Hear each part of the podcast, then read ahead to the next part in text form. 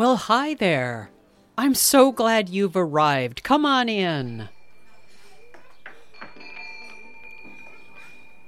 Welcome to Here's Hoping, my imaginary coffee shop where good conversation is always on the menu. It's been a mystery to me about where our personal interests begin. Mine have always been a little quirky. I became fascinated with the Thirty Years' War of 1618 to 1648, and before I realized it, boom, I became a history nerd. So I think a lot about the arc of human history. Sometimes, when I look at the current events in the world, I might try to find a larger context for it all in the many, many years of human history. And sometimes that helps. Other times, and a lot more often now, it seems that human history is just one long saga of woe and destruction and suffering. Finding hope in the midst of that can sometimes be a challenge. So, in the face of exploring what hope means, I posed a question to my friend Nathaniel. It was a doozy of a question, I am not going to lie. But I respect Nathaniel's insight and I really wanted to know his thoughts on the matter. And wow, I was not disappointed. So here is the pearl of wisdom that Nathaniel shared with me here in my imaginary coffee shop. And it seems particularly valuable today, now, in this time. Because when it comes to history and humanity and the future, sometimes all we can say is, here's hoping.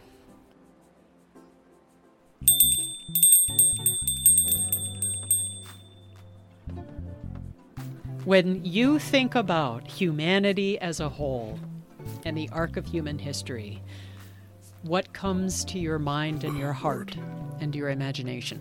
I mean, talk about the big questions. Good God. Um, humanity has done so many glorious and terrible things.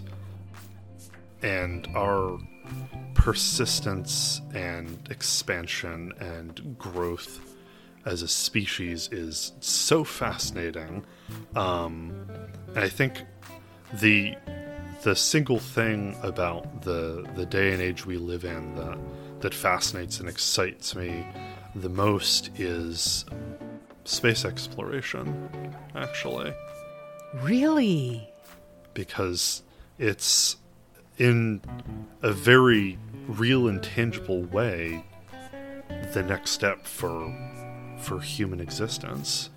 And i mean we still have so many problems here on earth and i think the the, the two things that i have conflicting in my mind are wow we're on the cusp of being able to reach beyond our planet for the first time. Like we're talking seriously about bases on the moon about going to mars and that's going to be just a stunning achievement for humanity.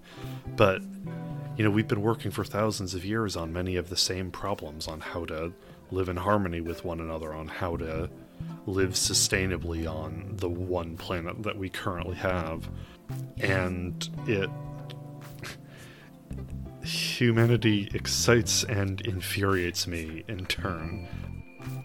And it's amazing and terrible the things that we're capable of uh, Yeah. I think if there's one thing that I wish humans as a species were more conscious of, it's a, a maintenance mindset, being able to take care of themselves, of each other, of of the planet, of everything that we've been entrusted with, and to see that work as as worthy um, alongside all of the the different expansion and exploration and inventing shiny new things that we all get so excited about. And i'm certainly guilty of that too.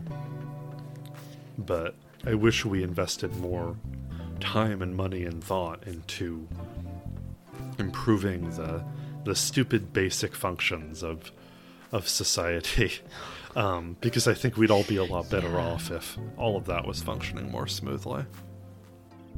Yeah. I loved the phrase maintenance mindset.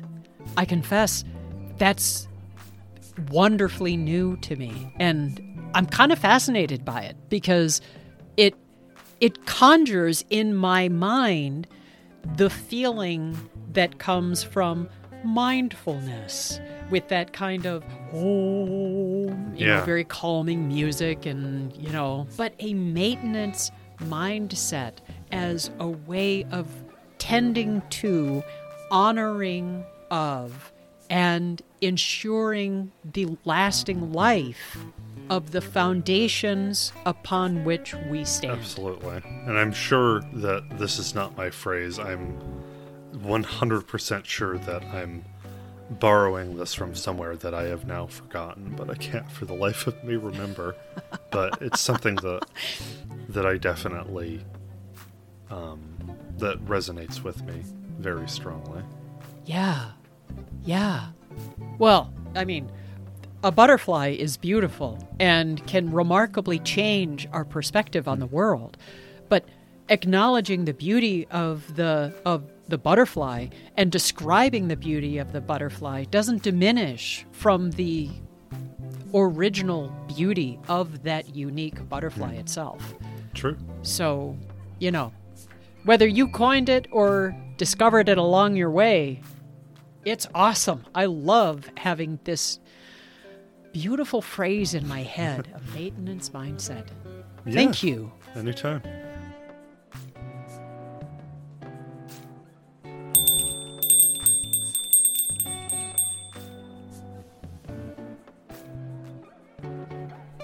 Wow. I loved the way Nathaniel phrased all of this. If there's one thing I wish human beings were more conscious of, what a great way to phrase it. To be more conscious of something. And to be more conscious of being able to take care of ourselves, each other, to take care of this planet, of everything that we've been entrusted with, and to see that work as worthy alongside all the different expansions, explorations, and inventions. Wow. Now, I'm not going to lie. I had not heard the phrase maintenance mindset before my conversation with Nathaniel, which reoriented parts of my mind, and I love it when that happens. But being me, since I'd never heard that phrase before, I did a little due diligence and typed maintenance mindset into an online search. And lordy, there are so many different methodologies and opinions. Oh, the opinions. And so many different fields to which these two words can be applied all of these devoted to what these two words mean in whatever context. Oh, my heavens! And since these two words seem to conjure so much in the minds of people across the world, I found myself on a little thought journey, all of which began with those two words maintenance mindset. Well, what do we wish to maintain in our life? What do we want to take care of? What do we wish to care for? And those questions can be asked with any number of interrogatory words. Who do we wish to maintain in our life? Who do we want to take care of? When do we wish to take care of it? Why do we wish to maintain that in our life? How will we take care of this? All of that led me to the answer of the question, which is well, we need to know what really matters to us. So I was left with that. What matters to me? And that's quite a question.